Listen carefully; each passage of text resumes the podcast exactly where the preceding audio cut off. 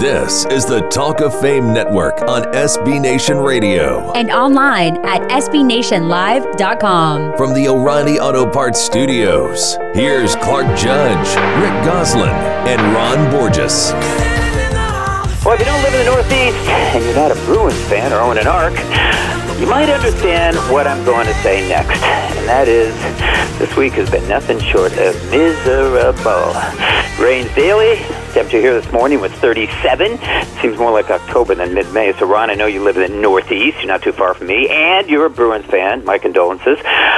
So there's a ray of sunshine. But uh, any glimmer of what's right in the world um, to give people, you know, firing up their wood stoves in the Northeast something to hang on to this week? Clark, for me, it's Tuukka Rask between the pipes for the Bruins, all the way to the cup. But for uh, Bobby Kraft and his many minions, it's a judge's decision in Florida uh, that may let him beat a solicitation of prostitution charge that he rich, richly, uh, pardon the pun, deserved. The judge threw out the video of what he was up to in an Asian spa, which may kill the state's case, but it hasn't yet killed the video. More rain in the forecast? well, Goose, I think I speak for people everywhere, and you're in Dallas by saying, Hallelujah, no video. I know your state motto is don't mess with Texas. But you know what, Goose? I think this is one video even Texas wouldn't want to mess with. I beg your pardon. This is the state that gave America the movie and Broadway show The Best Little Whorehouse in Texas. There's very little we don't mess with in the great state of Texas. Yeah, I don't think we're ready for a remake of that. Not yet, Goose. Anyway, well, my week was actually salvaged, not by a judge, but by Denver linebacker and friend of the show, Von Miller, when he said, Yes, Ron, it's extremely hard not to like Tom Brady, unquote. Congratulations, Von. You just won my Hall of Fame vote. And speaking of the Hall, we have a Ken semifinalist with us today who was just named to the Tampa Bay Bucks Ring of Honor.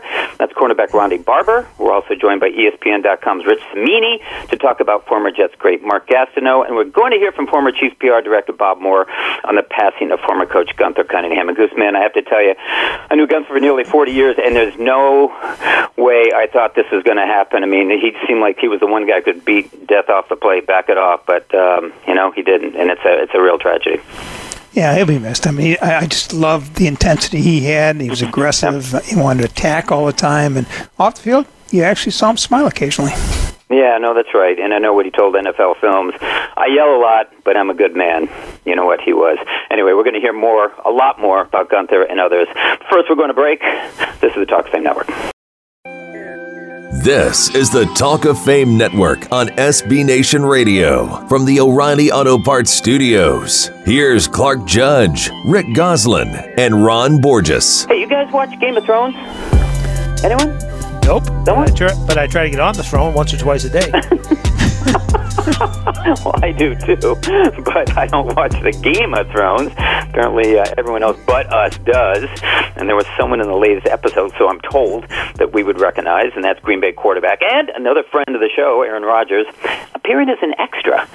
Oh, Ron, it's sort of funny, but to me, if you want a quarterback to appear on Game of Thrones, it could be Tom Brady, not Aaron Rodgers. Clarky, can we go one show without mentioning Tom Brady? One Oh. show. That's all I ask. Not a Game of Thrones. You just can't go one throw. segment without mentioning him. That's a second reference. They didn't want him in their show, and I don't want him in this show. Get ready for more, Goose. anyway, Goose, do you have any idea what the attraction of the show is? Do you talk to anyone who watches it? You're asking the wrong guy. I have not seen one minute of it. Battle scenes. I've heard they have great battle scenes. Oh wow, great! Great battle scenes in some locker rooms sometimes. Well, anyway, congratulations to Aaron Rodgers for another 15 minutes or 15 seconds of fame. And speaking of congratulations, we'd like to send some to Hall of Famer Curtis Martin, who just received a doctorate of humane letters from the Icahn School of Medicine at Mount Sinai Hospital on the Upper East Side of New York City. And Ron, I know you covered Curtis Martin. Pretty remarkable on or off the field. Yeah, as a guy who once received the inhumane letters from uh, several schools, uh, I can speak to that. Uh, Curtis, like he he survived some horrific uh, times as a kid, including nearly getting shot to death. Uh, he went on not only to become uh, watched his you know his mother in a very difficult circumstances, and he went on to become a Hall of Fame runner, but also one of the humblest and most well-spoken individuals I ever met. Um, he's Yeah. a guy that you hope to God your daughter brings home as her uh, future husband. I mean, he's uh, uh, everything he does, he does full out and with great class and respect. I mean, it's a great honor for him, and he's I'm sure he deserves it. I couldn't agree more, richly deserving. And and there's one other guy who's richly deserving that we'd like to mention and congratulate, and that's uh, the former head of NBC Sports and another friend of the show, that'd be Dick Ebersol, who's named as this year's recipient of the Hall of Fame's Pete Rozelle Radio and TV Award, and who will be honored along with the class of 2019 during the August 2nd enshrinement. And Goose, I think it's appropriate he's being honored with Pat Bowlen, whom he backed and advocated for for so many weeks and actually years. Yeah, they also worked very closely uh, through the years, put a lot of money in the pockets of the owners. Bowlen will be enshrined primarily for his work on the TV committee, and Ebersol will be enshrined for his work sitting across the table from him. TV drives the NFL, and that weekend it will also drive Canton. You got it, pal. And speaking of remarkable individuals, well, there's one that Everett on, aka Dr. Data, wrote about last week on our website, our website, BeTalkToFameNetwork.com, and that's New Orleans quarterback Drew Brees, who just turned 40. God, I can almost remember what it was like to be 40, Ron, right? Oh, hardly. That's all right. That's now it's our cue. Anyway, Goose, what do you got? Well, the window is closing on the career of Drew Brees. But at age 40, that doesn't mean there isn't a season or two of greatness left. Brees has played 18 NFL seasons and completed more passes for more yards than any quarterback in history. He has won two passing titles, a Super Bowl, and he's been a league MVP. He needs 20 or more touchdown passes this season to break the NFL career record held by Peyton Manning, who never played a down in his 40s. This season, Brees will become just the 18th quarterback in history to take an NFL snap in his 40s. 14 of the previous 17 started games in the NFL, and 13 of them won games. But half of the 16 played only one season in their 40s, and a dozen, dozen of them passed for fewer than 2,000 yards in their 40s.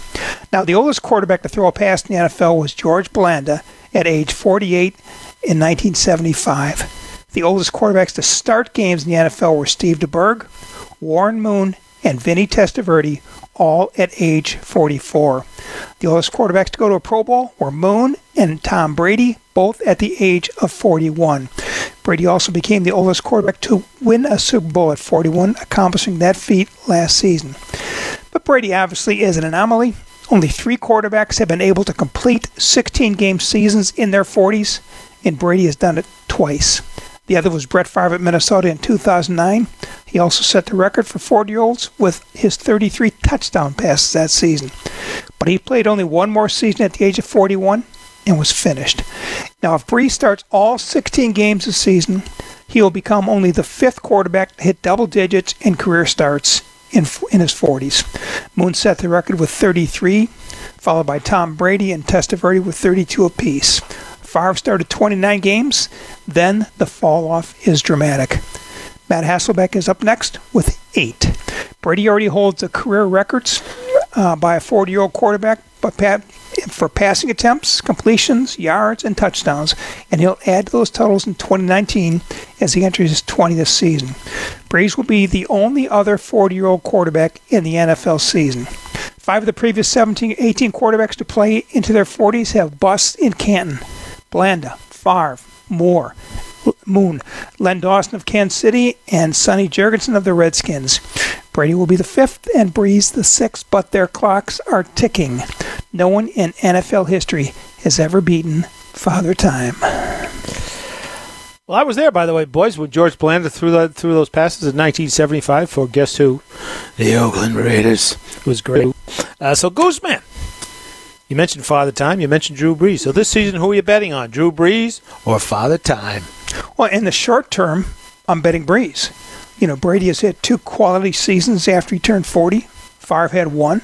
You know, better training and diet allow the better players to remain in the game longer at a productive level. So I'll give Brees two more seasons, I think, before we see an appreciable drop off.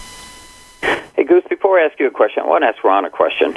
Ron, I thought Goose said no more Tom Brady references. I think I heard more about Tom Brady here than I did Drew Brees. I know, I know. Oh, I thought both, that was going to be the first reference, though. My apologies, guys. You're both conspiring against me. Well, he opened the door for me here. So, Gooseman, if it can work for Tom Brady in his 40s, Why can't it work for Drew Brees, especially since he doesn't have to carry this team as he did three to four years ago? Boy, Clark, do you think Tom Brady's are that common that anybody who turns 40 can be Tom Brady?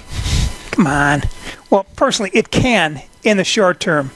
The most yardage any quarterback has ever passed for the uh, for at the age of 42 was 1,600 yards by Warren Moon. That was a fall off of 2,000 yards from his previous season. The wall can hit you when you least expect it, and Brady is 42 this year. Now, you, you, mentioned diet and a few other things, but how much of this old age production with guys like Brees and and uh, uh, and and others, shall we say, uh, do you credit to uh, that sort of stuff? But how much do you credit to it to rules changes in both uh, what guys are allowed to do, blocking and protecting these guys, and the lack of contact, and and how much to their own work ethic, training, etc. Yeah, I think that's a big part of it, Ron. The fact that a guy can stand back there, he's not worried about getting hit. I mean, the NFL, the NFL game is about the quarterbacks. The NFL is protecting the quarterbacks. You can't hit them; they can slide.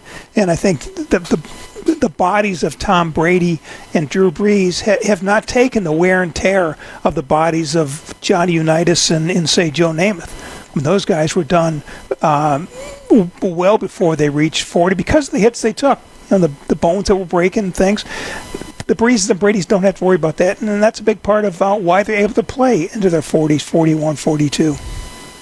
So, given all that, what's the line of demarcation here for quarterbacks? To me, it used to be 35. You go 35 is about when they hit the wall, and then you look for a decline. And it seemed to be fairly constant, I'd say 20 years ago. But now, with the quarterback protected, as you mentioned, as they are, what's that figure? 37 38 well, 39 I, I, throw away brady's the exception. I, I, I always thought it was 40 you know peyton manning retired after 39 he looked every bit 39 when he got out. Um, mm-hmm. very few quarterbacks have you know have, have, taken it into that that extra that fourth decade. Uh, i used to think it's 40 but uh, again we're talking the exceptions. Um, brady Favre, Brees, the, these aren't your normal quarterbacks. And I would expect uh, Brees to follow in Brady's footsteps with a couple really good seasons before I think we start seeing the tail off. I'm, I'm really curious to see if we see any kind of tail off with Brady this year because this is the year I think the new line of demarcation is 42. Tell what I'm really curious about, Ron. How many more mentions of Tom Brady we're going to have by the Goose Man? God, Zero. that's a scary thought. Anyway, scary Goose, thanks so much. And by the way, you've just been uninvited to Drew Brees' birthday party. No problem. You still have us. We're the Talk of Fame Network. We'll be back after this.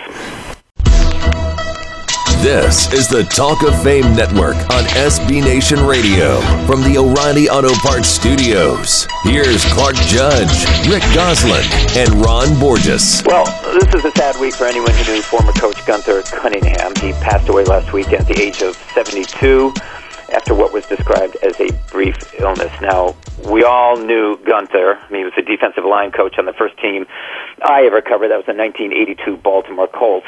But we never really worked with him. Our next guest, however, did. And that's Bob Moore, former PR director of the Kansas City Chiefs, where he was a defensive coordinator and later the head coach. And Bob joins us today from New Jersey, the New Jersey Shore. And Scoop Man, um, I'll be honest with you. I think you could have knocked me over with a feather when I heard of Gunther's death. Did you know he was sick? No, I didn't know he was sick. You know, Gunther was a pretty private person about his own personal life, so I'm not altogether surprised, and I have no idea. And uh, we were all kind of taken back by the fact that he passed away. But you know, as a guy who lived and died in coaching, and when he wasn't coaching anymore, I don't know, perhaps the life went out of him to some extent. And knowing Gunther as I did, that wouldn't surprise me if that was the case. Well, knowing him as you did and knowing him as we did, I think we all know he was one of the most intense, passionate coaches we've ever been around. And frankly, someone who could drop kick a clipboard farther than anyone I've ever seen. how would you how would you describe him and how do you remember him? And when the name Gunther Cunningham comes to your mind, what do you first think of? Intense. An intense coach who lived and died coaching. Here's a guy who gets up at four o'clock in the morning and would drive to work. Uh, he would be there at four o'clock in the morning. Coaching was everything. Chewing tobacco, drinking coffee, and by about nine o'clock in the morning, he was cranked and just, you know, reaching his apex already. So it was coaching. And when you take that away from these guys, like a guy like him, you know, you, you really he really loses something. I mean, that's all the guy ever wanted to do was coach, and I don't think it's a uh, I don't think it's a surprise that uh, after he was let go in in Detroit that there weren't any more jobs that uh, that his end would come very soon. And again, maybe that's unfair, but coaching was everything to this guy, everything. Bob, do you have a favorite Gunther Cunningham story? Yeah, his uh, probably behavior on the sideline was one that ran about 15 different emotions. And one chance you'd see him absolutely furious, spitting. Next moment he'd be upset and almost crying. Next moment he'd be screaming again. It would just go back and forth. and I think it's that's just consistently changing. It'd be happiness, sadness, anger, disappointment, whatever it was, was all on his face. And you know, he had the misfortune probably of becoming a head coach right at the end of the Chiefs era with Marty Schottenheimer and Carl Peterson. That team had sort of passed its time, and Gunther was sort of the guy that was selected because they probably thought they had a couple more years left to make a run at the championship. When truth be told, it was probably coming to an end. And and Gunther's time was really pretty short. He was only there two years as head coach, and really he had a 500 record. Um, but I think everybody thought at that time the players loved him because of his firiness, and a lot of the defensive guys went to bat for him as the head job, head coach. And I think that it was probably a, a bad situation for him when you take a look at where the team was at that particular point. You know, Bob, as we all know, Gunn had what would be called a colorful vocabulary. Of course, he was born in Germany, learned English when he moved here. His players say he knew plenty of French. Did he teach you any new words? Yeah, he did teach me new words because occasionally I would remember him screaming all these unbelievable curse words would be at training camp, and I'd hear Marty Schottenheimer say, "Gun, don't don't curse at him, teach him." But you just reminded me of one of the great scenes with Gun. We were at training camp in River Falls, and the president was the presidential election, and George Bush happened to be coming through Wisconsin at the time, and he stopped by uh, Chiefs training camp.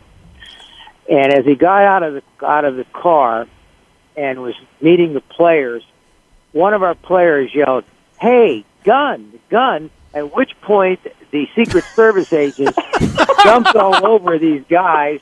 And the guy says, "I'm just yelling at a coordinator." Gunther, Gun Cunningham. and I think of all the things I remember, that's one of the most amazing things because we got to see it up front when someone yells gun. What a great story! oh, my goodness! Uh, uh, you know, many stories obviously written about uh, uh Gun uh, this week, but Joe Posnanski uh, in particular said told a story. it may have been apocryphal, but claiming that Gun once drew up 73 blitzes for a 1998 playoff game against Denver. any truth to that, and what, it, what does it say to his level of preparedness? Well, Gunn was always after every press conference would say, "Today we set a new record." To which the media would say, "Well, what, what record was that?" We ran 150 plays. They didn't have any idea what that meant, by the way, so it didn't mean much. And he said, "We put in 50 new blitzes." Which they also didn't know what that meant either. But he would always take pride in the number of plays we ran in a practice and the number of blitzes. One of the things I do remember is the Chiefs were always known as a, as a defensive team and a running team. And under Gun, that was probably one of the things that was most. Uh, uh, he pushed that probably more than anything else. And I remember after every game we won it, it would always be screaming the same things. We ran it and played defense, run it and played defense. And he had the amazing record that Marty Schottenheimer would have really welcomed. He beat the two years he was head coach. He beat the Denver Broncos four times.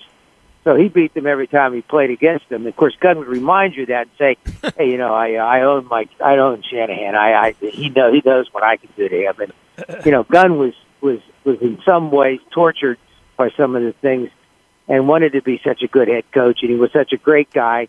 And the fact that they brought him back years later as defensive coordinator, and he came back, I think is evidence of the fact that he had a fun, he had fun memories of of uh, Kansas City, and he really loved the place. Yeah, you know he he did, but it was funny because it, it seemed like he never and, and perhaps it was because of that love that he never totally got over uh, the the Chiefs firing. You know, he talked about it for years. Uh, and it could come up in the weirdest sort of conversations. You know, um, uh, he never seemed quite totally able to let it go. Uh, did you have the sort of same feeling that, that it was just really difficult for him to accept yes, what yes. happened? It was difficult for him. It was very difficult for him. Um, he had, he had also interviewed, and apparently had had a pretty good interview with the Bears at one time.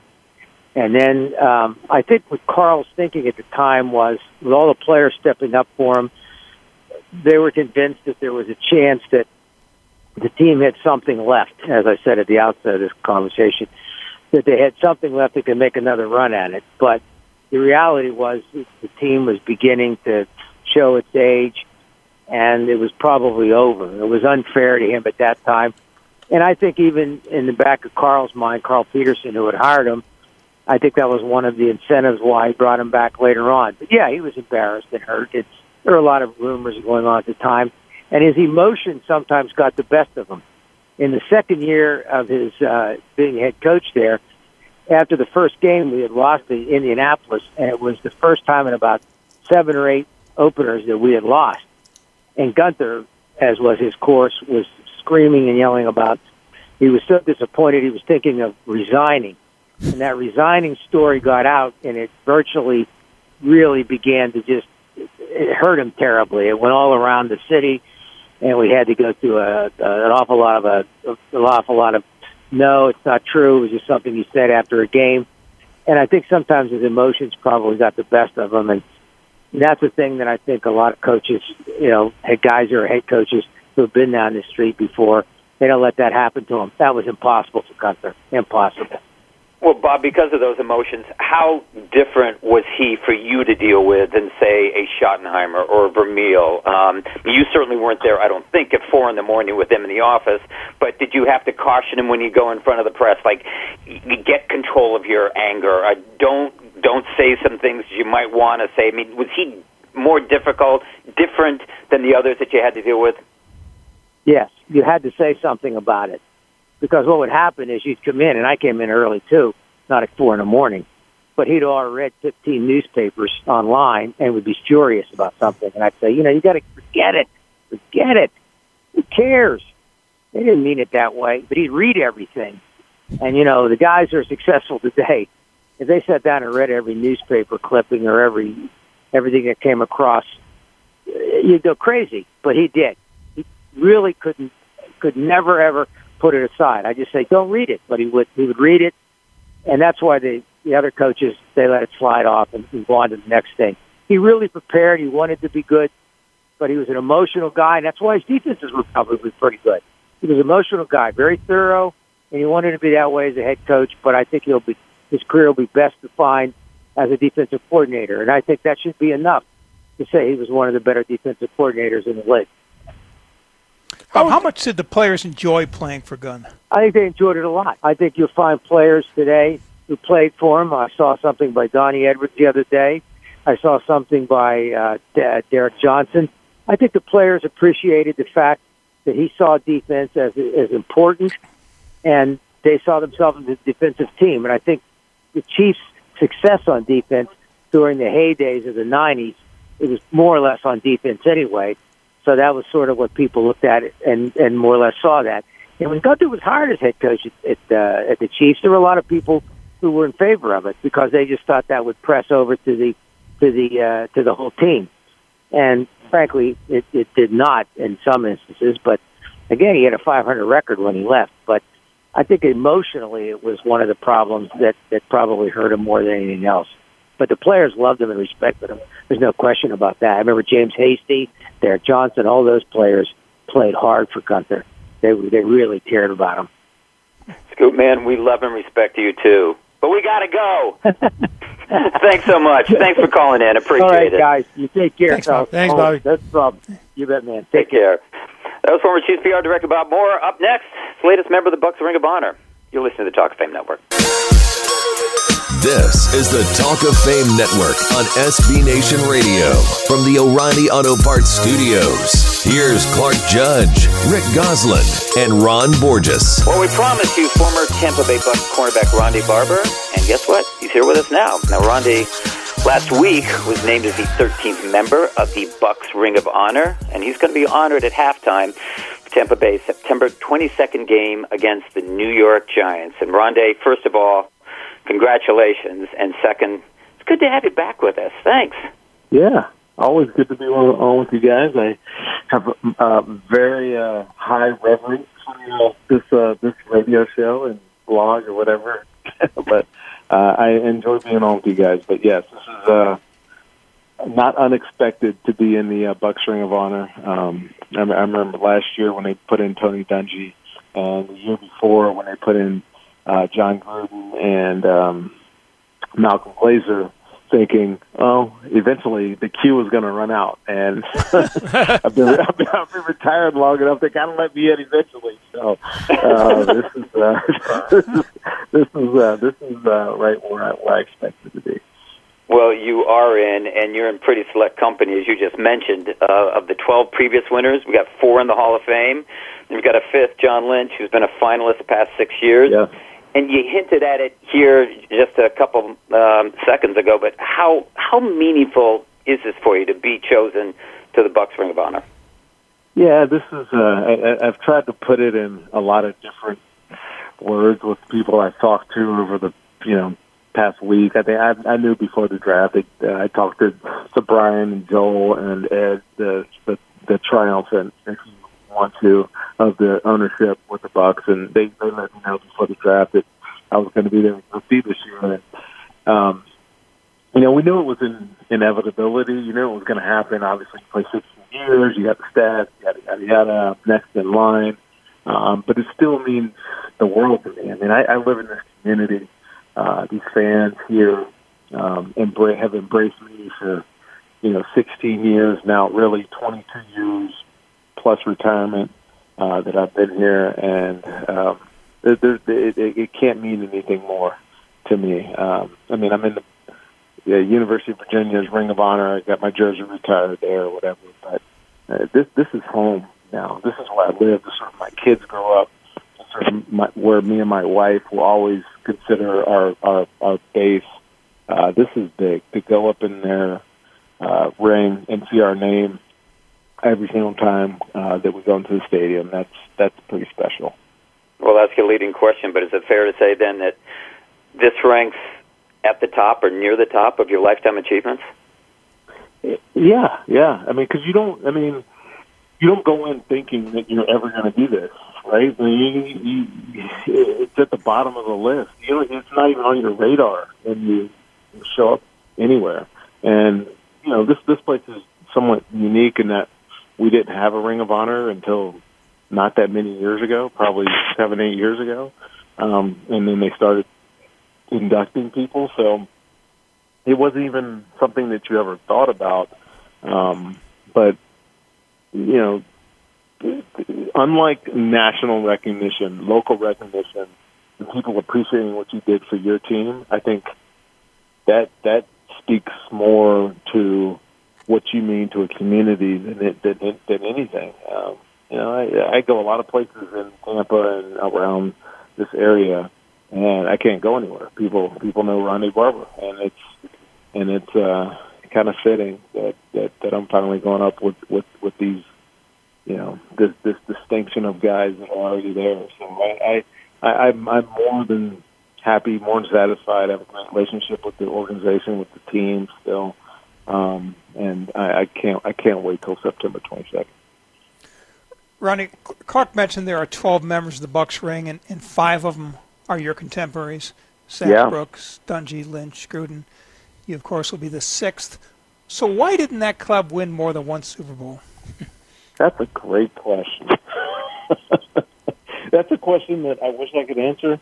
Um, I go back to, you know, people people want to answer that question in saying, why didn't we win going forward, right? So, 2002, uh, we, you know, we, you know, win the NFC South, We have a, a bye week.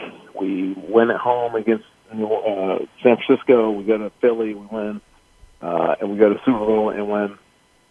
Our best chance prior, other than that, was probably in 1999, which was mm-hmm. two years, three years before that with New Orleans. I mean, that to me, that was our best football team, and we didn't have the same offensive talent that we had. Tony Dungy was our coach. Obviously, it wasn't Jon Gruden.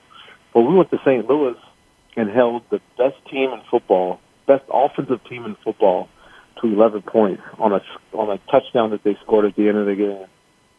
That should have been our first Super Bowl in my in my in my, in my mind, and in a lot of guys' minds that I played with, uh, and that should have been the run that we got on. You know, we felt like we were good enough, and uh, 99, 2000, 2001 uh, to get there. But it, it, football's crazy. It's a, it's a weird sport, and you know you lose games that you shouldn't, you win games that you shouldn't.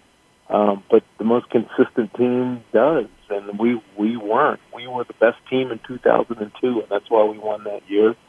Um, and I can't give you an answer why we weren't that in 2003, 2004. But I, I truly believe that our best football was 99 to 2002, and we only won one Super Bowl in there. So if you want to indict indict us from there, that's fine, because uh, we had good teams there. Um, but uh, it, it, it's it is what it is, man. The NFL is the greatest sport because of that. I think. You know, speaking of the of, of the Hall of Fame, you were a semifinalist in 2018, uh, but not uh, this past year. Uh, and I realize you've only been eligible uh, for two years, so you got a long way yeah. to go. But was that did that come as a surprise to you? What happened this year? Number one, and number two, do you take some solace in the fact that Ty Law, for example, it took him three or four times, whatever it was, uh, for him to get yeah. in there? No, you know, I I understand what it is. You know, I've had plenty of conversations, you know, and not you know in depth conversations, but I've had plenty of conversations with guys that are in. And I, I, and I, and I distinctly remember a conversation that I had with um, Aeneas Williams at, at the draft. That was at, at the draft a couple of years ago. And Aeneas Williams was there, and he just gotten into the Hall of Fame. And he told me, hey, look, man, I don't know how long it took him. I can't remember the, the number of years that he was on the ballot, but he's like, look, your numbers speak for themselves. Like, you are what you are. There's nothing you can do about those numbers now. You can't go back and say, uh, get two more interceptions in, in 2011. Like, there's nothing you can do about it. Um, but you are what you are. Like, let those numbers be, and let your record be what it is, and let the and, and let the, the, the, the record of your career fall as it may. And I, I'm I'm I'm kind of that. I know I know what I did. I, I I know the people that respected what I did, and I, I don't I don't need to push it. You know, the Hall of Fame is great. It's it's it's awesome. It is the ultimate goal of any player once they've hit a certain degree of success in the NFL. But I have never been a guy that was that was saying when I was playing or post playing, they said I want to be in the Hall of Fame. I love the Hall of Fame. It is great to say you're a Hall of Fame player, um, but your your your record should say what it is. And if it's not good enough, it's not good enough. But if it is good enough, if your numbers speak for themselves, and I think mine do, then you should get there eventually, and I'm I'm okay with that. Speaking of your numbers, uh, you're one of only two uh, defensive backs in the 40-20 club, 40 career interceptions yeah. and 20 sacks. You and Charles uh, Woodson. But something that yep. people may not know, I think you hold the NFL record for most consecutive starts uh, by a defensive back, yeah. 224. So what I'm wondering yeah. is, how important do you think, as a guy who played so many games, longevity should be? That's become a big debate since Terrell Davis got in. Yeah, uh, yeah. You know, Ira Kaufman was my my Hall of Fame voter. I'm sure you know, obviously. Um, it's one of the things he told me right when I retired. He, uh, like my record is what it is. So I didn't. I, I was drafted in '97. I played in one game in '97. So the record truly is '98 until 2012, my last game. I didn't miss a game. There were some starts in there, but there were some some games in there that I didn't start.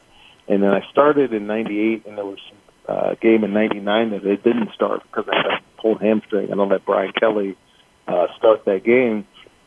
But in reality, I didn't miss a game from 2000, 1998 until 2012. Uh, so 15 years straight. So people ask me, I'm like 15 times 16, whatever. What, what you mathematicians could do that number. Um, I didn't miss a game. Uh, I played every single game from 1998 till 2012.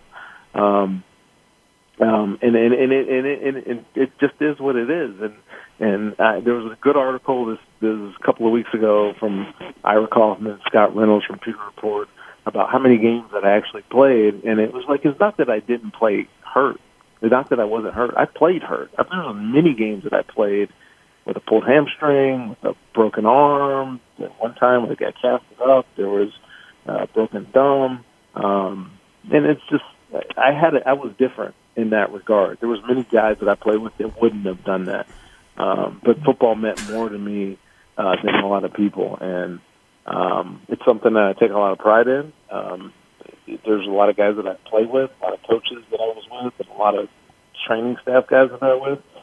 It still holds me in, in high regard because of that. So, uh, look, I, I, I don't want to. I don't. I, I can pump my own horn forever, um, but I know what I did, and I and I and I like what I did as a football player. But at the end of the day, I need everybody else to realize that to get into the Hall, Pro Football Hall of Fame. Um, um, but I but I am what I am. I it, if you want to know what I what I am, just go look at the record. It's there, uh, and uh, I, I, I'm more than happy to be in the Bucks Ring of Honor. Uh, I'm more than happy to be a finalist. I'm going to a semifinalist for the past two years. Uh, I know how difficult that is. I've seen a lot of guys that have a lot of credit to get there that aren't there, uh, and it's it's it's an honor. And you know, to be in a conversation is, is as good as anything I can imagine. Ronde, thanks so much for the time. We're out of time, as a matter of fact, but congratulations on making Thank the Ring you. of Honor, and good luck with the Hall. Cheers, brother. Appreciate you guys having me out. Thank you. Thanks, Ronnie. Thank You got it. That was Ronde Barber, the newest member of the Bucks Ring of Honor. Up next, it's Two Minute Drill. You listen to the Talk of Fame Network. This is the Talk of Fame Network on SB Nation Radio from the O'Reilly Auto Parts Studios. Here's Clark Judge, Rick Gosselin, and Ron Borges. Well, we just about reached intermission, except for one piece of unfinished business. That's the two-minute warning. Yes, sir, it's a two minute drill. And Ronnie, you've got it this week, so let's get started. Nick Bosa is only the seventh defensive end in history taken with a second overall pick. Here's the other six Julius Peppers, Neil Smith, Mike Bell, Art Still, Chris Long, and Sherman White. Who's your pick? I was there when three of them were drafted by the Kansas City Chiefs, so I am the expert. I'll take Art Still. No, not me. I'm taking Sherman because he comes from Mr. Peabody. Oh God! Tom Brady makes 15 million this year, but his salary cap hit is 27 million, fourth highest in the NFL. What was that about team-friendly deals again? My money says the Patriots won't cut him and won't take that hack cap hit in 2019. What's about? No more mentions of Tom Brady again. hey, Ronnie's the best planet player on the planet. He's not paid as the best player. That's what this is all about. So how do you get that cap hit, boys? Uh, Robert Kraft just beat the Florida legal system on a prostitution charge. Will he beat Roger Goodell's legal system too? Ron, just because a horse crosses the finish line first doesn't mean he always wins the race. Ron, nobody beats Goodell. That's why we say Roger over and out. John Dorsey says Browns fans are more passionate than Packer fans. What say you? Depends how you define passionate. Passionate about winning or passionate about losing? I say John Dorsey needs a sobriety check. Cheesehead, dog pound, or black hole? The dog pound by the width of a craft single. Cheesehead, because I like passionate fans. Former Eagle uh, Donovan McNabb says it's unfair to criticize his criticism of the Eagles because he's on radio and he does he have a point? Tell that to Mike Francesa. yes, he does. Philadelphia, Ron, where no one's happy unless they're miserable. New Jet Le'Veon Bell is yet to land, but he says pra- he'll practice when it's time. May is not that time. Is August? Try September. Uh, yes, it is August, because he knows for whom the bell toils. Super, Super Bowl referee John Parry says Ste- Stephon Gilmore's breakup of an end zone pass to Brandon Cook in the Super Bowl would be pass interference today. Reason to worry? If you're the Patriots, yes. Not for New England. No. Scoreboard, baby. That's the end of the half. That's the end of our first hour, but don't go away. We have Leroy Butler, Mark Gastineau, Keith Millard, and the role of longevity and Hall of Fame candidates. We've got all that to get to, so stay where you are. You're listening to the Talk of Fame Network. This is the Talk of Fame Network on SB Nation Radio. and online at sbnationlive.com. From the O'Reilly Auto Parts Studios, here's Clark Judge, Rick Gosselin, and Ron Borges.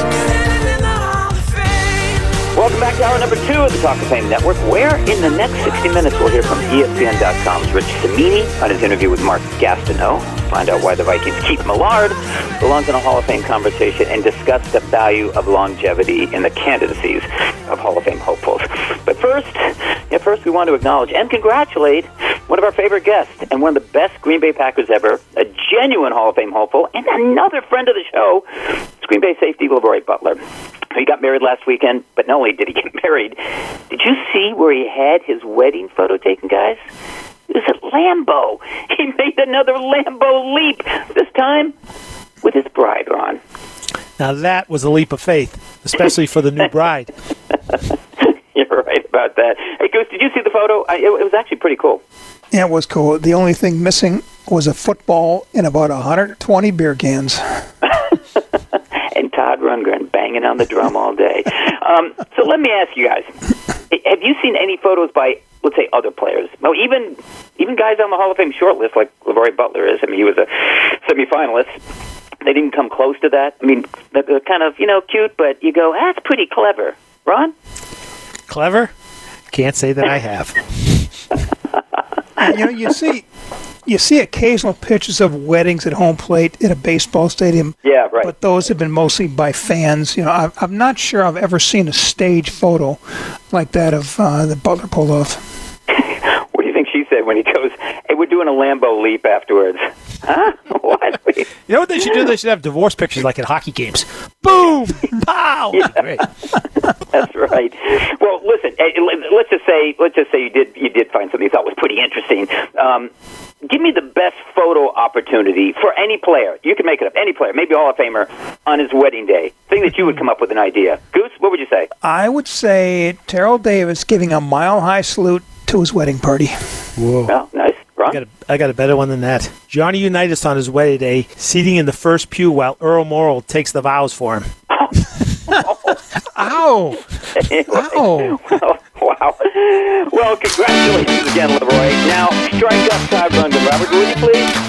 Thanks. This is the Talk of Fame Network.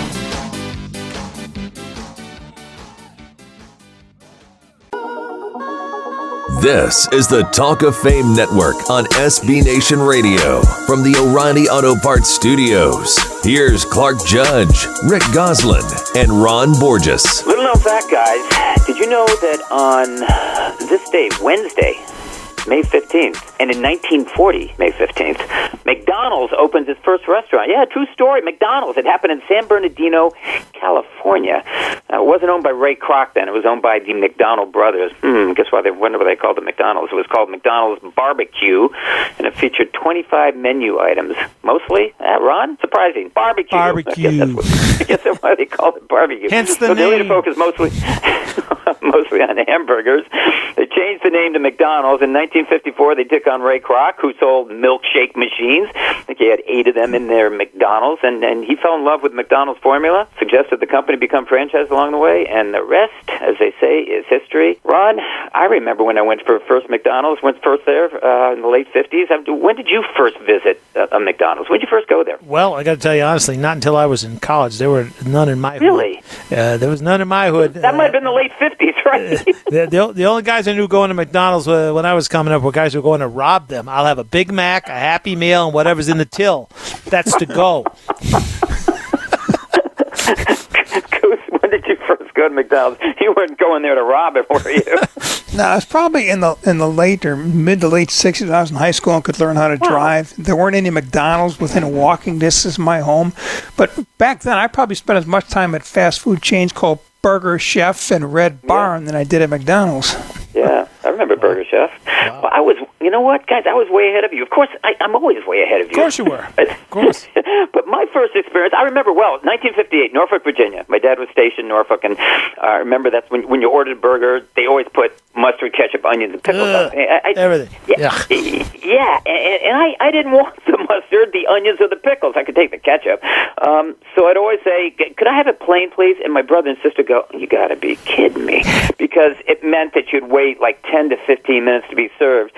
And I don't know. I guess that's when my brother and first sister first started to sort of move away and disassociate themselves from me. Maybe it was earlier. Maybe it was when I was born. I don't know. But one other thing about McDonald's. Did you know, and just look this up, that it ranks second globally among fast food restaurants in terms of stores, the number of uh, outlets, franchises, whatever? It's second to Subway. Now, I, I would have thought it was first. To be honest with you, I mean, you go overseas, you know, I don't see that many Subways, but I see a lot of McDonald's, and Starbucks is third. Again, I would have thought Starbucks would have beaten the Subway. So, wow. I guess I'll ask you this, Goose: If there's one item from McDonald's, from the menu McDonald's, that would make your culinary Hall of Fame, since you're a Hall of Fame voter, like this segue, Ron, you're a Hall of Fame voter, you're a culinary Hall of Fame. What's that one item? What would it be? The McRib sandwich. It's not on the menu often, and when it is, they go fast.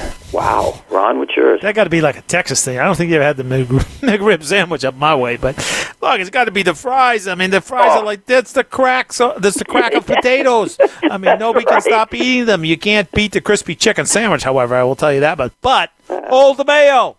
But the fries. I mean, I've got the fries too. I'm voting for the fries. Of course, Ron. That's before I saw the fat con. Ugh, well, there you go. All you want to know about McDonald's? Happy birthday, Ronald McDonald, and please, crack of please, potatoes. Hold them. Yeah, hold the mustard, onions, and pickles. That means it's time for someone to make a Hall of Fame case for a deserving player. And that someone is our Ron Borges, who's going to hold, I think, the mustard, onions, and pickles. And that deserving player is none other than former Vikings defensive tackle Keith Millard, whom Ron wrote about this week on our website, talkoffamenetwork.com. And Ron, you care to tell our listeners what is so appealing about Keith Millard? Please say yes, because if you say no, we got a lot to fill here. we we got a big hole.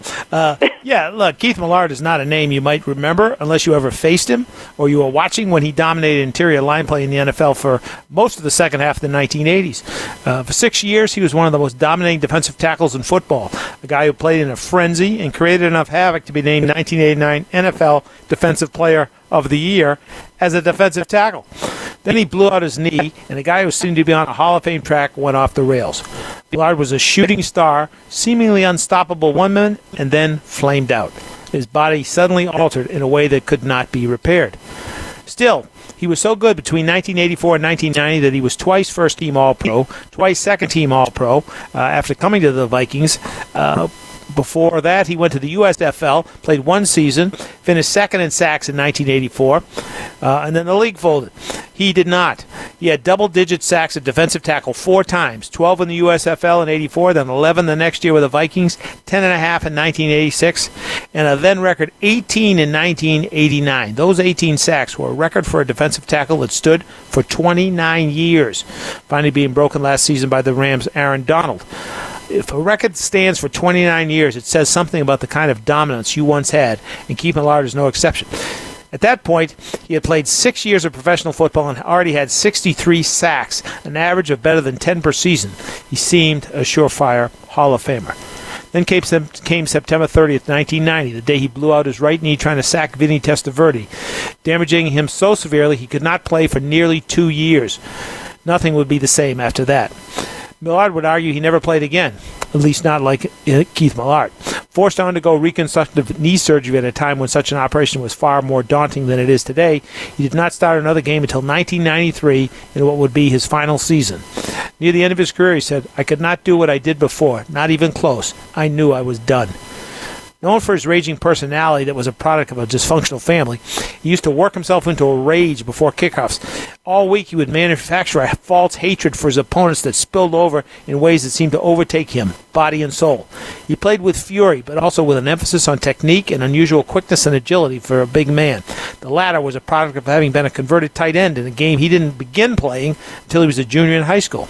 Well, I don't know how he started, but he finished with 58 NFL sacks and another 12 in the, in the USFL.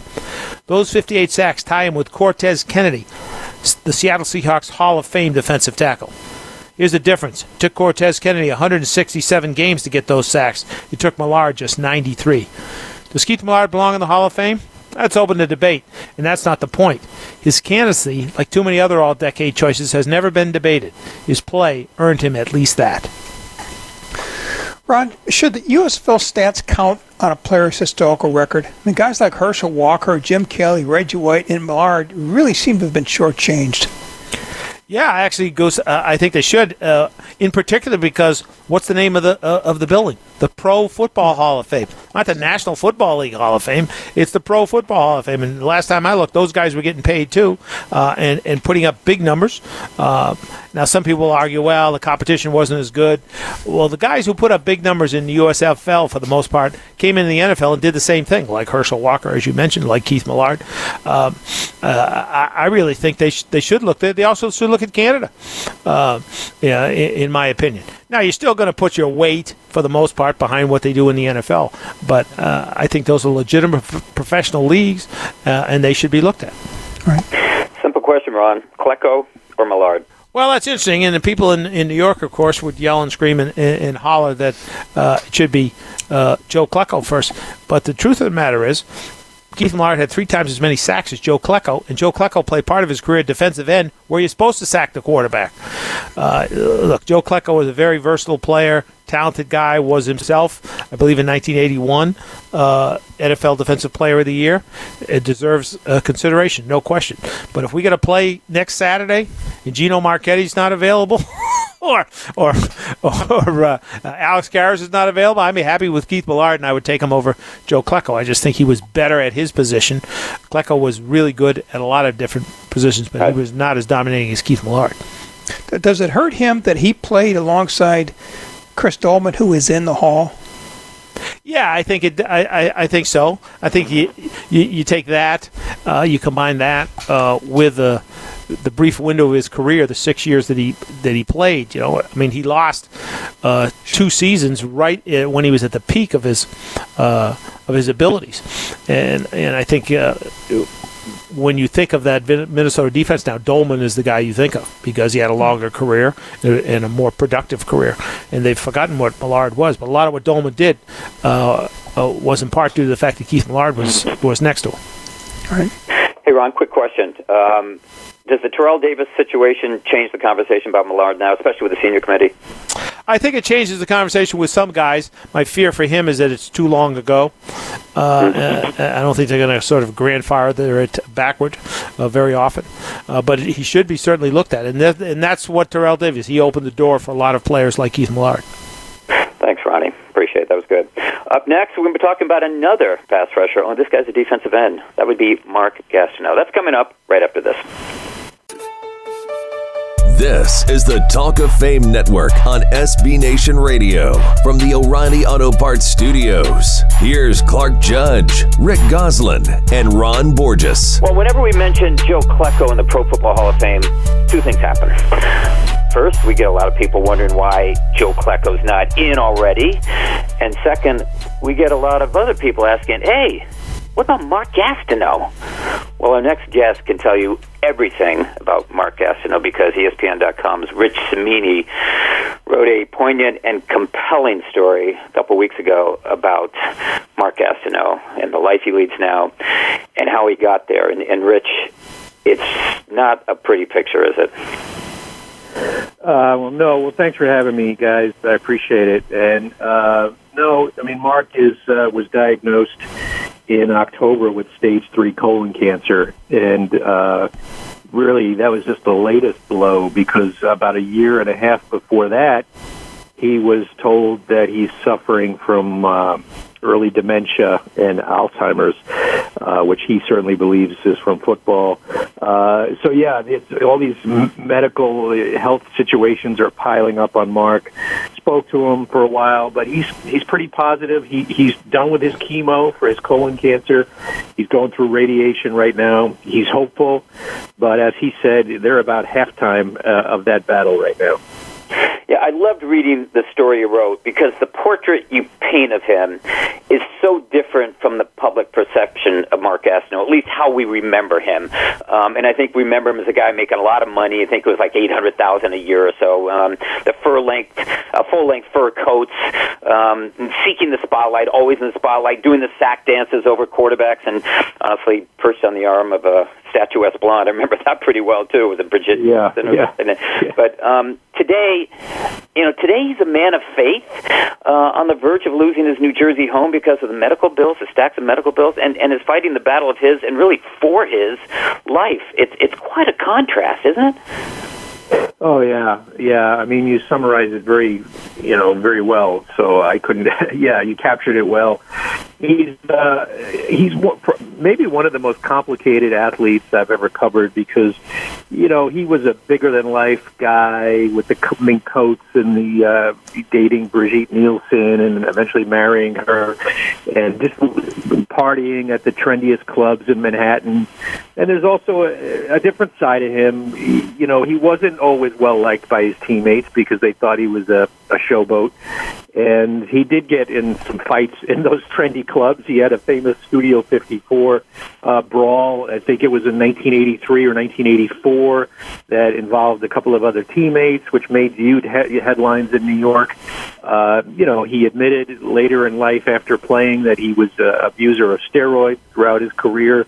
He's had domestic violence charges against him from his first wife. You know, he lost all of his assets in a divorce hearing to his first wife. So he's had a really um, turbulent, I think is the word, life. And I think he's really humbled now because of what he's going through.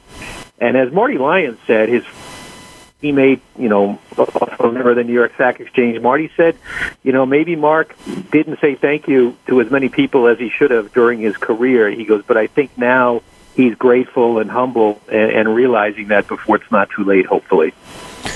So, Rich, what struck you most about the Mark Gastineau of 2019? Was it the humility? Yeah, you know, it's uh, yeah, yeah. That's. I mean, I've seen Mark over the occasionally, rarely. When I say occasionally, I'd say every few years, I'd see him at a event uh, maybe a jet related event, and he always plays to the crowd. So that old Mark is not gone yet. And I think you saw in the story, he's still a ham. I mean, he likes the spotlight. I mean, when he finished his uh, last chemo session, he came out in the waiting room, and they have a little bell that all the patients uh, get to ring uh, when they finish their last chemo session in the cancer center, by the way, which is uh, in Philadelphia. And um, you know, he didn't just ring the bell. I mean, he was he was like going crazy and dancing and ringing the bell and he wouldn't stop and he turned it into a big event much like one of his sack dances. And so the, that part of mark is still there but in my and there's the other part that is definitely more humble. I mean he was crying in our phone conversation uh just about you know the way his life has turned. And he was also praying during the phone conversation he was asking god to to actually at one point he was asking the lord to bless me to write a good story so it would as touch as many people as as i could with the story because he wants people he wants to raise awareness for colon cancer prevention. So it, it was a really meandering conversation i had with him. In one minute he was the old mark talking about all his sacks and the next second he was crying and praying, and it was really a, a pretty crazy conversation. You know, his former teammate on the SAC exchange, Marty Lyons, said that Mark realizes he's closer to the end now than the beginning. Do you think that helped explain the transformation? I do. I do. I mean, these guys are in their early 60s now. And so, uh, you know, Marty Lyons has had his own health battles. He had a stroke a couple of years ago. You know, thankfully he's doing okay now. Uh, Abdul Salaam, who was the kind of the unsung member of that uh, SAC exchange, has been dealing with a severe uh, diabetic situation. You know, he's in a wheelchair, and uh, and Joe Klecko's had a lot of injury uh, surgeries. I think he just had neck surgery not too long ago, just you know, post football stuff. And so Mark does seem humbled, and uh, I think also his uh, his religious. I mean, he's really spiritual right now. He drives about ninety minutes a couple of times a week, you know, from his home in Jersey to the Times Square Church in Matt in the center of Manhattan, where he's uh, a part of the choir. Believe it or not, uh, he said he had a funny line. He said, "My wife and I are in the back row of the choir," and he goes, "I thought it was because we were the tallest ones." He goes, "I then I realized they put the worst singers in the back." So, uh, so he, but he, you know, he's still got a sense of humor, self-deprecating, and but definitely, I think uh, from a spiritual standpoint, that also has led to this transformation. yeah, the league stepping in again to ruin the fun. But uh, uh, in, in, your piece, you said, uh, "quote uh, Some might say he redefined the position." To which Gastineau says, "I don't think a lot of people think that." this is kind of interesting. Yeah. What was what was your reaction? A when he said that, and B, what do you think? Oh, you guys would know better than me, just from a historical perspective. I I just know, you know, that he he he was a speed rusher. He was an edge rusher, I think, before we were calling it an edge rusher. And you know, constantly, I think he was a five-time Pro Bowler, maybe a three-time All Pro. And I mean, he was fast. I mean, he came out as. I mean, the Jets were just, who is this guy? You know, they saw him at the Senior Bowl. It's like their coaching staff was coaching that year in Mobile, and they're like, who is this guy from East Central? Where? And he was just a really, really fast guy who was known as kind of a wild thoroughbred and I think Walt Michaels told some of the people in the draft room, "Don't worry, I I could break him in and I'll be able to coach him." And so he was kind of known as a wild man too. And he continued playing that way, but it sacked the quarterback, and that was uh, a big thing. It became what he was known for. And I don't think I think he's trying to be humble when he said, "I don't think I re- redefined the position." I think maybe if you asked him that question in 1984, 85, he definitely would have said yes. but now, I think everything he's been through, I think his his perspective has changed. Hey, Rich, I want to ask you um, when you said that you know there's some friction between him and uh, some of his teammates. Are they rallying around him now? Are those teammates rallying around him now because of the travails he's going through? Yeah, they have, and that's. I'm glad you brought that up because I mean there was there was no doubt there was some friction when he was playing, and uh, I remember and this was just when I was starting to cover the Jets. I caught the tail end of Mark's career, and so I, I didn't have a great appreciation for it at the time. But I remember once on a road trip, I saw him taking out a few of the ball boys um, to dinner, and I, I said to one of the other writers, I go, "That's really cool." Mark's, you know, taking out the ball boys, and, and the writer maybe was a little cynical, said that's because none of the other players wanted to go out with him. So, uh, so, so there was some friction at the time, but they definitely rallied around him. When I talked to Marty Lyons for the story, he said he called Mark when he heard the news, and he offered, you know, a fundraiser. And, and Marty's really good that way. He's very, you know he's very charitable. He has his own foundation. Uh, Mark told me the Jets have been really good at helping him. Uh, some some of the longer member, you know, longest tenured members of the organization have reached out to him, and he mentioned a couple of teammates as well.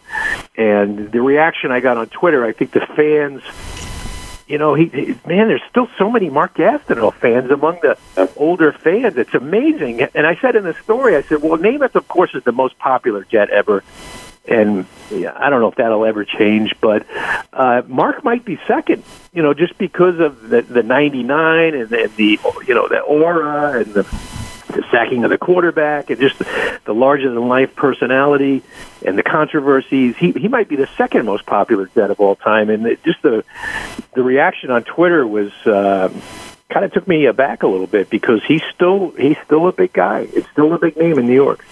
yeah, it is a big name. And uh, Rich, thanks so much for talking about it. Appreciate the time, and thanks for the story. I, I think it was a great, great piece of journalism. Well, thank you. I really, really appreciate that. Thanks, guys. You got it. That was ESPN.com's Rich Cimini. If you missed the story, go to his ESPN blog on the Jets, and you're going to find it. You're listening to the Talk Fame Network. This is the Talk of Fame Network on SB Nation Radio from the O'Reilly Auto Parts Studios. Here's Clark Judge, Rick Gosselin, and Ron Borges. Well, last Sunday, of course, was Mother's Day and provoked the Hall of Fame to send out something, you know, I'd never seen before.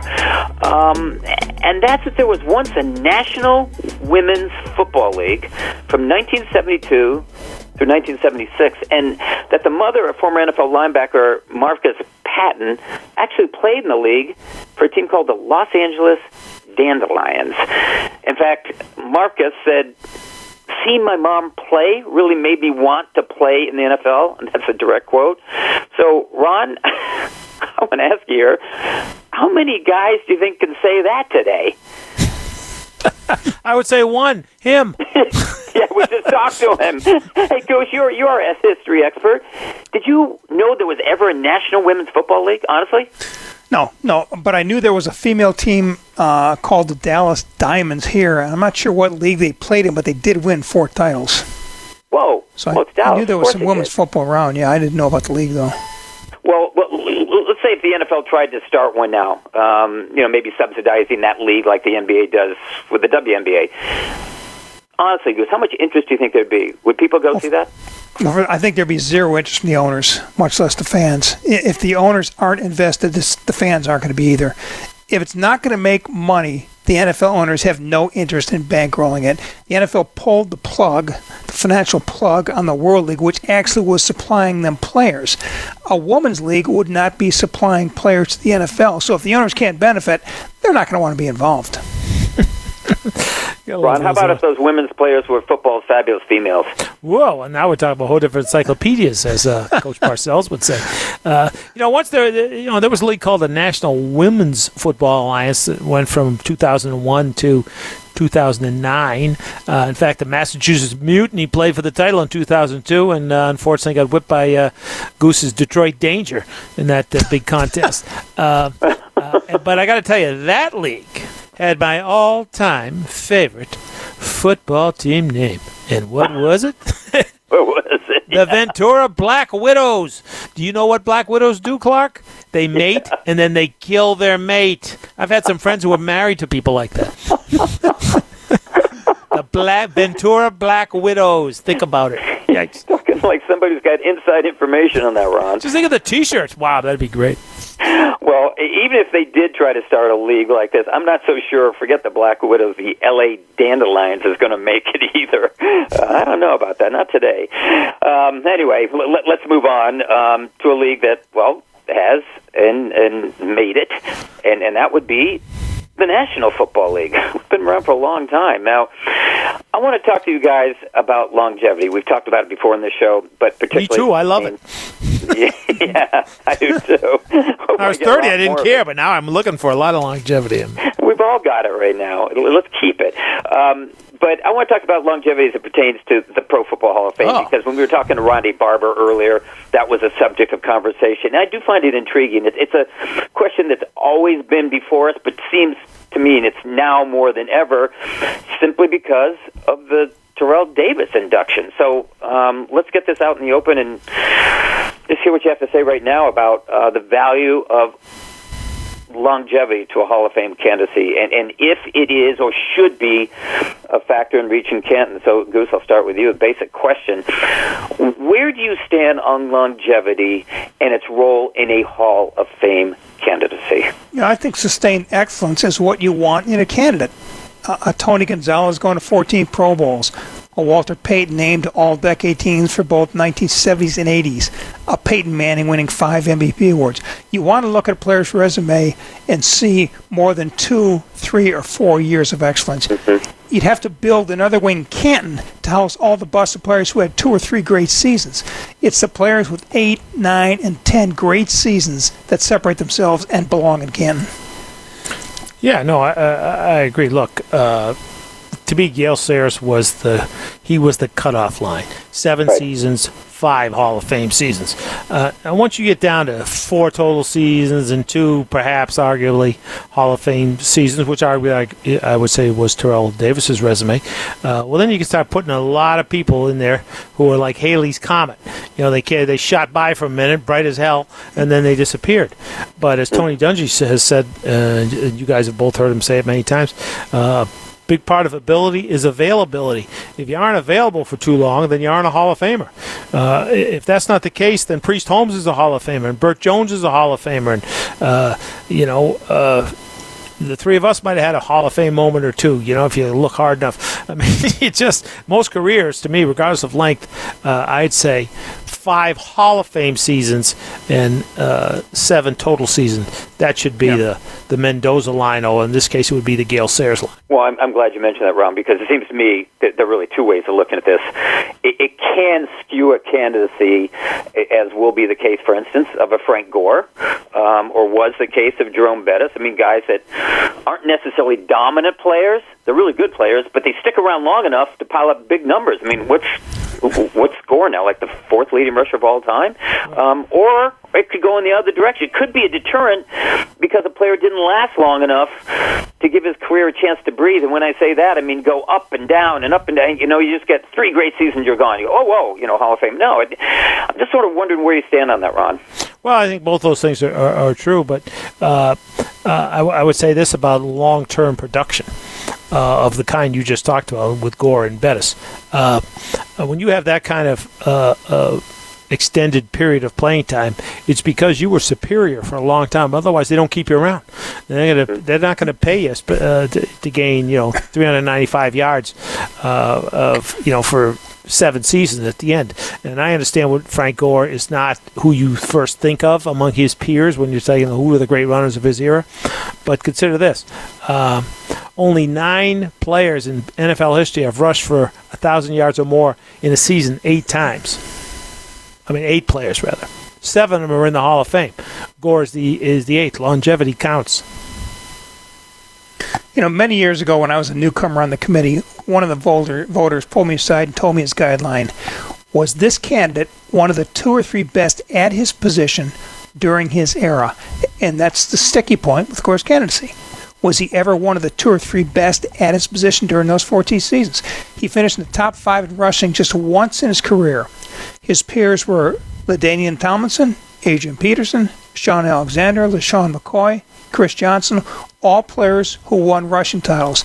Then there's Jamaal Charles, Steven Jackson, Clinton Portis, Marshawn Lynch. When you figure out where Gore fits in that cluster, you'll have a better handle on his Hall of Fame chances. Yeah, uh, but nevertheless, he does have that longevity that we're talking about here, and and I want to go back to sort of what I mentioned earlier. I don't think people understand, uh, you know, generally, but I but I, I hope they do. There there is no way, guys, and you know it because we talk about it all the time. There's no way of overstating the importance of the Terrell Davis situation and and and how it changed all Hall of Fame candidacies and, and, how they're viewed now. Don't you agree? I mean, to me, Goose, it was a it was a defining moment when when he got in on such few years that all of a sudden it opened the door for a lot of guys we never would have considered. Yeah, I believe it lowered the bar. Davis had three Hall of Fame caliber seasons. Now, anyone who's had three great seasons can clamor for Hall of Fame consideration. Davis is their precedent, and it's a dangerous one for voters. I still want to see the guys with eight, nine, and ten Pro Bowls and first team All Decade acclaim get those busts. In my eyes, it's about con- continued and consistent greatness. And like Ron said, you know, Priest Holmes, there, there's a lot of players that had three great seasons that now, based on Terrell Davis, deserve to have their their cases discussed. Yeah, I can remember, uh, um, and uh, for the purposes of full disclosure, I did not vote for uh, Terrell Davis um, for just the reasons we're talking about. And if you guys remember that uh, day, the discussion was was going on.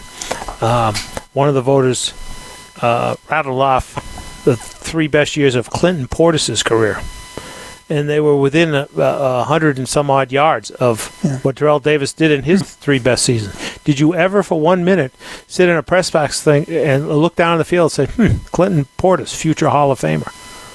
Yeah. Well, I, I think what swung that conversation, that argument, as you guys know, was the postseason record when they brought that forward and said, you know, when when games mattered, when big players have to develop uh, and they have to uh, demonstrate big games and, and uh, come through in big games, he did it in a big way, and I, and I thought that was sort of the compelling argument that swung that vote in his favor. Well, he did, but you know, the the the the, the underside of that, uh, the dark shadow of that, is had he played uh, a normal length career he very likely would have been in quite a number more uh, playoff games without John Elway, for example, and those numbers would have come down.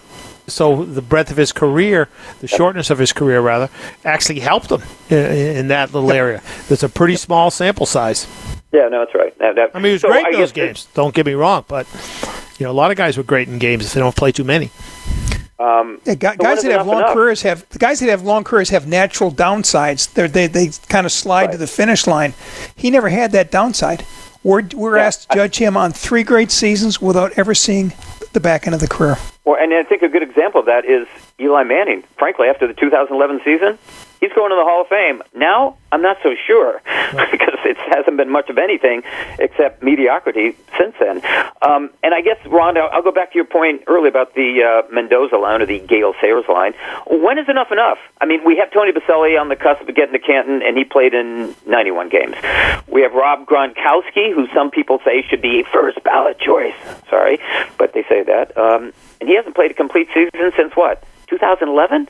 So where do you draw the line? And Ron, I think you said you draw it at what five, five, uh, Five? Hall of Fame seasons and, and seven, Fame seasons. seven seasons of sort of surviving the game. Because I think if you would, I would argue if you look at uh, probably half or more than half of the Hall of Famers in the Hall of Fame, they probably had five or six really great seasons. You know, if you're going to play 10, 11, 12 years, you, you know, you're not going to be able to sustain that uh, forever. It's how bright did they burn when they were at their best and how well did they play uh, after that. Uh, I think. Uh, you know, the only caveat I would say is for the uh, very early years, uh, say um, from the 60s, 50s, 40s back then. You know, guys were getting out in five or six years to get a paying job. Right. Completely different. No, no one's been doing that for a long time. If you're getting out, it's because somehow you couldn't survive, and, and I, I think that we have to factor that in, in my opinion. How about you, Goose? well, I know we had NFL historian John Turney on here last week talking about it, but but I think he's right when he says this is the highlight generation, and and I don't think those fans are as much consumed by career numbers of longevity with candidates as much as they are about highlight reels and sports center headlines. They remember the guy who made the one-handed catch, uh, not the running back who scored 18 times and led his team to a Super Bowl, a guy who played 15 seasons. So I, I think there's a, a, a sort of shift in how we perceive some of these players, Ron, especially going forward. Yeah, to to a degree. Although I think maybe we're, we're short uh, short selling uh, the younger fan. Uh, but I, but I get your uh, t- uh, point. You're right. I mean, highlights.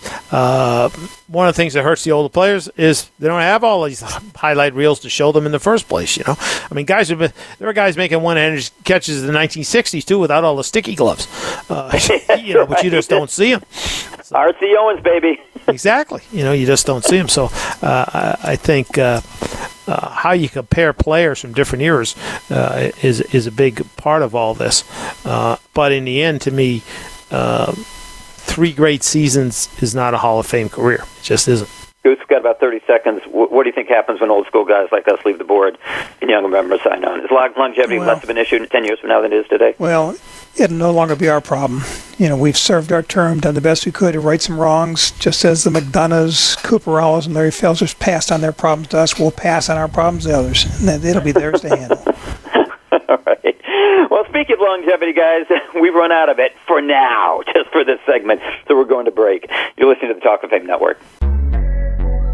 This is the Talk of Fame Network on SB Nation Radio from the O'Reilly Auto Parts Studios. Here's Clark Judge, Rick Gosselin, and Ron Borges. Well, last Sunday, of course, was Mother's Day and provoked the Hall of Fame to send out something, you know, I'd never seen before.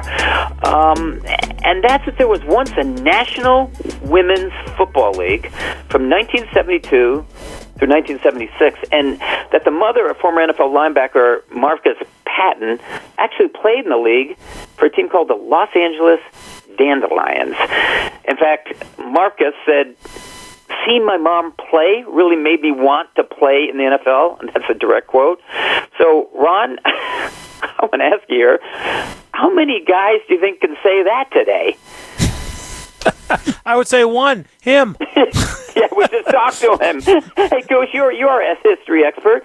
Did you know there was ever a National Women's Football League? Honestly, No, no, but I knew there was a female team uh, called the Dallas Diamonds here. I'm not sure what league they played in, but they did win four titles. whoa. So well, I, it's I knew there was some women's did. football around. Yeah, I didn't know about the league though.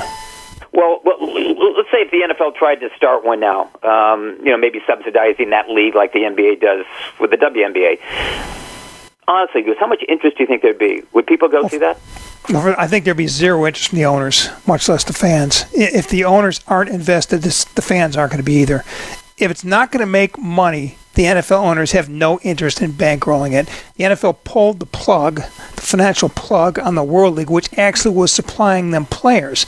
A women's league would not be supplying players to the NFL. So if the owners can't benefit, they're not going to want to be involved. Ron, how about if those women's players were football's fabulous females? Whoa, and now we're talking about whole different encyclopedias, as uh, Coach Parcells would say. Uh, you know, once there, you know, there was a league called the National Women's Football Alliance that went from 2001 to 2009. Uh, in fact, the Massachusetts Mutiny played for the title in 2002, and uh, unfortunately got whipped by uh, Goose's Detroit Danger in that uh, big contest. Uh, uh, but I got to tell you, that league had my all-time favorite football team name, and what was it? what was it? The Ventura Black Widows. Do you know what Black Widows do, Clark? They mate yeah. and then they kill their mate. I've had some friends who were married to people like that. the Black Ventura Black Widows. Think about it. Yikes. Talking like somebody's got inside information on that, Ron. Just think of the T-shirts. Wow, that'd be great. Well, even if they did try to start a league like this, I'm not so sure. Forget the Black Widows, the L.A. Dandelions is going to make it either. Uh, I don't know about that. Not today. Um, anyway, let, us move on um, to a league that, well, has and and made it, and and that would be the National Football League. We've been around for a long time. Now, I want to talk to you guys about longevity. We've talked about it before in this show, but particularly. Me too. I love it. yeah, I do too. I was 30, I didn't care, but now I'm looking for a lot of longevity. We've all got it right now. Let's keep it. Um, but I want to talk about longevity as it pertains to the Pro Football Hall of Fame oh. because when we were talking to Ronde Barber earlier, that was a subject of conversation. And I do find it intriguing. It's a question that's always been before us, but seems to me, and it's now more than ever, simply because of the Terrell Davis induction. So um, let's get this out in the open and just hear what you have to say right now about uh, the value of longevity to a Hall of Fame candidacy, and, and if it is or should be a factor in reaching Canton. So, Goose, I'll start with you. A basic question: Where do you stand on longevity and its role in a Hall of Fame candidacy? Yeah, I think sustained excellence is what you want in a candidate. Uh, a Tony Gonzalez going to 14 Pro Bowls, a Walter Payton named All Decade Teams for both 1970s and 80s, a Peyton Manning winning five MVP awards. You want to look at a player's resume and see more than two, three, or four years of excellence. You'd have to build another Wayne Canton to house all the busted players who had two or three great seasons. It's the players with eight, nine, and ten great seasons that separate themselves and belong in Canton. Yeah, no, I, I, I agree. Look, uh, to me, Gale Sayers was the he was the cutoff line. Seven right. seasons, five Hall of Fame seasons. Uh, and once you get down to four total seasons and two, perhaps arguably Hall of Fame seasons, which I, I would say was Terrell Davis's resume, uh, well then you can start putting a lot of people in there who are like Halley's Comet. You know, they they shot by for a minute, bright as hell, and then they disappeared. But as Tony Dungy has said, uh, you guys have both heard him say it many times uh, big part of ability is availability. If you aren't available for too long, then you aren't a Hall of Famer. Uh, if that's not the case, then Priest Holmes is a Hall of Famer, and Bert Jones is a Hall of Famer, and uh, you know. Uh, the three of us might have had a Hall of Fame moment or two, you know, if you look hard enough. I mean, it just most careers, to me, regardless of length, uh, I'd say five Hall of Fame seasons and uh, seven total seasons. That should be the, the Mendoza line, or in this case, it would be the Gale Sayers line. Well, I'm, I'm glad you mentioned that, Ron, because it seems to me that there are really two ways of looking at this. It, it can skew a candidacy, as will be the case, for instance, of a Frank Gore, um, or was the case of Jerome Bettis. I mean, guys that aren't necessarily dominant players. They're really good players, but they stick around long enough to pile up big numbers. I mean, what's what's score now? Like the fourth leading rusher of all time, um, or it could go in the other direction. It could be a deterrent because a player didn't last long enough to give his career a chance to breathe. And when I say that, I mean go up and down and up and down. You know, you just get three great seasons, you're gone. You go, oh, whoa, you know, Hall of Fame. No, I'm just sort of wondering where you stand on that, Ron. Well, I think both those things are, are, are true, but uh, uh, I, w- I would say this about long term production. Uh, of the kind you just talked about with Gore and Bettis. Uh, when you have that kind of uh, uh, extended period of playing time, it's because you were superior for a long time. Otherwise, they don't keep you around. They're, gonna, they're not going to pay you uh, to, to gain, you know, 395 yards uh, of, you know, for seven seasons at the end. And I understand what Frank Gore is not who you first think of among his peers when you're saying who are the great runners of his era. But consider this. Uh, only nine players in NFL history have rushed for a thousand yards or more in a season eight times. I mean, eight players rather. Seven of them are in the Hall of Fame. Gore is the is the eighth. Longevity counts. You know, many years ago when I was a newcomer on the committee, one of the voter, voters pulled me aside and told me his guideline was this candidate one of the two or three best at his position during his era? And that's the sticky point with Gore's candidacy. Was he ever one of the two or three best at his position during those 14 seasons? He finished in the top five in rushing just once in his career. His peers were LaDainian Tomlinson, Adrian Peterson, Shaun Alexander, LeSean McCoy, Chris Johnson, all players who won rushing titles. Then there's Jamaal Charles, Steven Jackson, Clinton Portis, Marshawn Lynch. When you figure out where Gore fits in that cluster, you'll have a better handle on his Hall of Fame chances. Yeah, uh, but nevertheless, he does have that longevity that we're talking about here, and and I want to go back to sort of what I mentioned earlier. I don't think people understand, uh, you know, generally, but I but I, I hope they do. There there is no way, guys, and you know it because we talk about it all the time. There's no way of overstating the importance of the Terrell Davis situation and and and how it changed all Hall of Fame candidacies and, and how they're viewed now. Don't you agree? I mean, it, to me, Goose, it was a it was a defining moment when when he got in on such few years that all of a sudden it opened the door for a lot of guys we never would have considered. Yeah, I believe it lowered the bar. Davis had three Hall of Fame caliber seasons. Now, anyone who's had three great seasons can clamor for Hall of Fame consideration. Davis is their precedent, and it's a dangerous one for voters. I still want to see the guys with eight, nine, and ten Pro Bowls and first team All Decade acclaim get those busts. In my eyes, it's about con- continued and consistent greatness. And like Ron said, you know, Priest Holmes, there, there's a lot of players that had three great seasons that now, based on Terrell Davis, deserve to have their their cases discussed. Yeah, I can remember, uh, um, and uh, for the purposes of full disclosure, I did not vote for uh, Terrell Davis um, for just the reasons we're talking about. And if you guys remember that uh, day, the discussion was was going on. Um, one of the voters uh, rattled off the three best years of Clinton Portis's career and they were within a, a, hundred and some odd yards of Yeah. what Terrell Davis did in his three best seasons. Did you ever, for one minute, sit in a press box thing and look down on the field and say, "Hmm, Clinton Portis, future Hall of Famer"? Yeah. Wow. I, I think what swung that conversation, that argument, as you guys know, was the postseason record when they brought that forward and said, you know, when when games mattered, when big players have to develop uh, and they have to uh, demonstrate big games and, and uh, come through in big games, he did it in a big way, and I, and I thought that was sort of the compelling argument that swung that vote in his favor. Well, he did, but you know the the the the, the underside of that, uh, the dark shadow of that, is had he played uh, a normally length career, he very likely would have been in quite a number more. Uh, playoff games without John Elway, for example, and those numbers would have come down. So the breadth of his career, the shortness of his career, rather, actually helped him in, in that little area. That's a pretty small sample size. Yeah, no, that's right. That, that, I mean, he was so great I in those games. Don't get me wrong, but you know, a lot of guys were great in games if they don't play too many. Um, Yeah, So guys that have long enough? careers have the guys that have long careers have natural downsides. They're, they they kind of slide to the finish line. He never had that downside. We're we're Yeah, asked to judge him on three great seasons without ever seeing the back end of the career. Well, and I think a good example of that is Eli Manning. Frankly, after the 2011 season, he's going to the Hall of Fame. Now, I'm not so sure because it hasn't been much of anything except mediocrity since then. Um, and I guess, Ron, I'll, I'll go back to your point earlier about the uh, Mendoza line or the Gale Sayers line. When is enough enough? I mean, we have Tony Boselli on the cusp of getting to Canton, and he played in 91 games. We have Rob Gronkowski, who some people say should be first ballot choice. Sorry, but they say that. Um, and he hasn't played a complete season since what? 2011. So where do you draw the line? And Ron, I think you said you draw it at what five, five uh, five? Hall of Fame seasons and, and Five Hall of seven, Fame seasons. seven seasons of sort of surviving the game. Because because I think if you would, I would argue if you look at. Uh, Probably half or more than half of the Hall of Famers in the Hall of Fame, they probably had five or six really great seasons. You know, if you're going to play 10, 11, 12 years, you, you know, you're not going to be able to sustain that uh, forever. It's how bright did they burn when they were at their best and how well did they play uh, after that.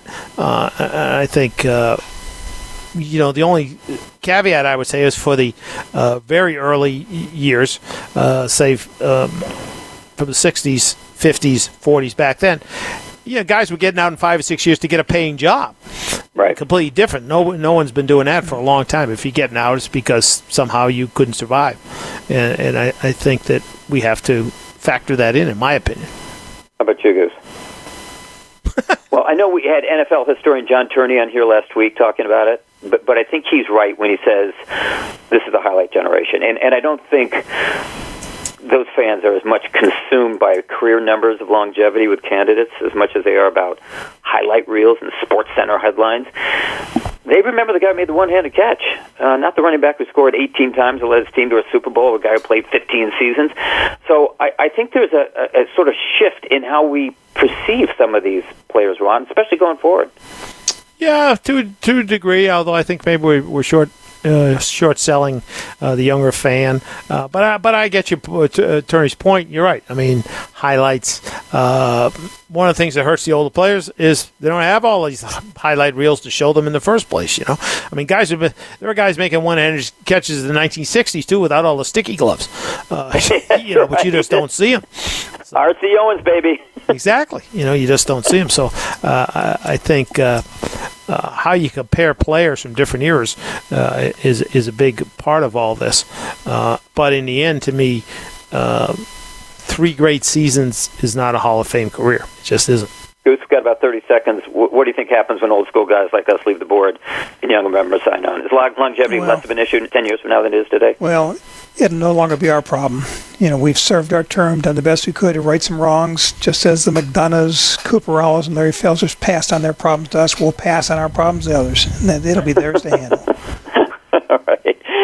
All right. Well, speaking of longevity, guys, we've run out of it for now, just for this segment. So we're going to break. You're listening to the Talk of Fame Network. This is the Talk of Fame Network on SB Nation Radio from the O'Reilly Auto Parts Studios. Here's Clark Judge, Rick Gosselin, and Ron Borges. Well, we're almost at the finish line, so. That's the two-minute warning. Yep, Ronnie, that means it's your turn to take us home in a two minute drill. So let's get started. Last year, the NFL made 14 billion, but NFL Network just cut 20 million from its budget and canceled five show. Is the NFL cash poor? Uh, Ron, now it's you who needs a sobriety check. If you pay your TV commentators like they're still playing, yes. Is Viking tight end Matt Rudolph headed to being a salary cap victim in Minnesota? I sure hope so. Pats can use him, Ron. Matt Rudolph, yes. Kyle Rudolph, no. That's right. Whoops. Good one. Good catch. I was a test. Okay, if he does get released, Kyle and his brother Matt, are they headed to be the new Gronks in New England? Here's hoping so. I want Kyle. I don't want Matt. If he's the new Gronk, and Gronk is that easily replaceable, don't look for the old Gronk to be a first ballot Hall of Famer. Darren Woodson is out at ESPN after 14 years. Is he headed to Talk of Fame Network? Well, maybe. Except we just cut two hundred dollars from our budget, so we can't afford him. He already has status as a two-time guest. yes, he do. Cardinal rookie quarterback Kyler Murray said his dog be barking. His feet hurt after his first practice because he had the wrong cleats. Do the Cardinals need a team cobbler? No, they need a quarterback who knows the difference between baseball cleats and football cleats. You mean they wear anything other than golf spikes in Phoenix? Still, the rookie running back Benny Snell keeps saying he's playing Benny Snell football. Will he be playing NFL football in September? What the heck is Benny Snell football? If it's anything like Benny Hill football, I'm all in. Forget Benny. He needs to start playing Matt Snell football. Ooh. Miami just handed cornerback Xavier Howard a six-year, $76 million contract with 30 time, 39 million guaranteed. Did they jump the gun on a guy who's been to one Pro Bowl or get ahead of the curve? I think they jumped the gun. My guess, Ron, someone thought they were paying Xavier Hollander. Curly, Moe, and Shemp Howard aren't worth aren't worth 76 million combined, much less Xavier. Ram coach Sean McVay says he overanalyzed the Patriots in, in the past Super Bowl, but after the game, he said he didn't expect them to play much zone coverage. So, did he over prepare or under prepare? Got out coach, Ron. Pure and simple. If that's the case, why are about 20 NFL teams looking for that next Sean McVay? That's the end of the game. If you'd like to hear this or any podcast, just go to our website, talkoffamenetwork.com, or find us on iTunes or your podcast app. Otherwise, look for us next week at this time and on this station. Thanks for listening.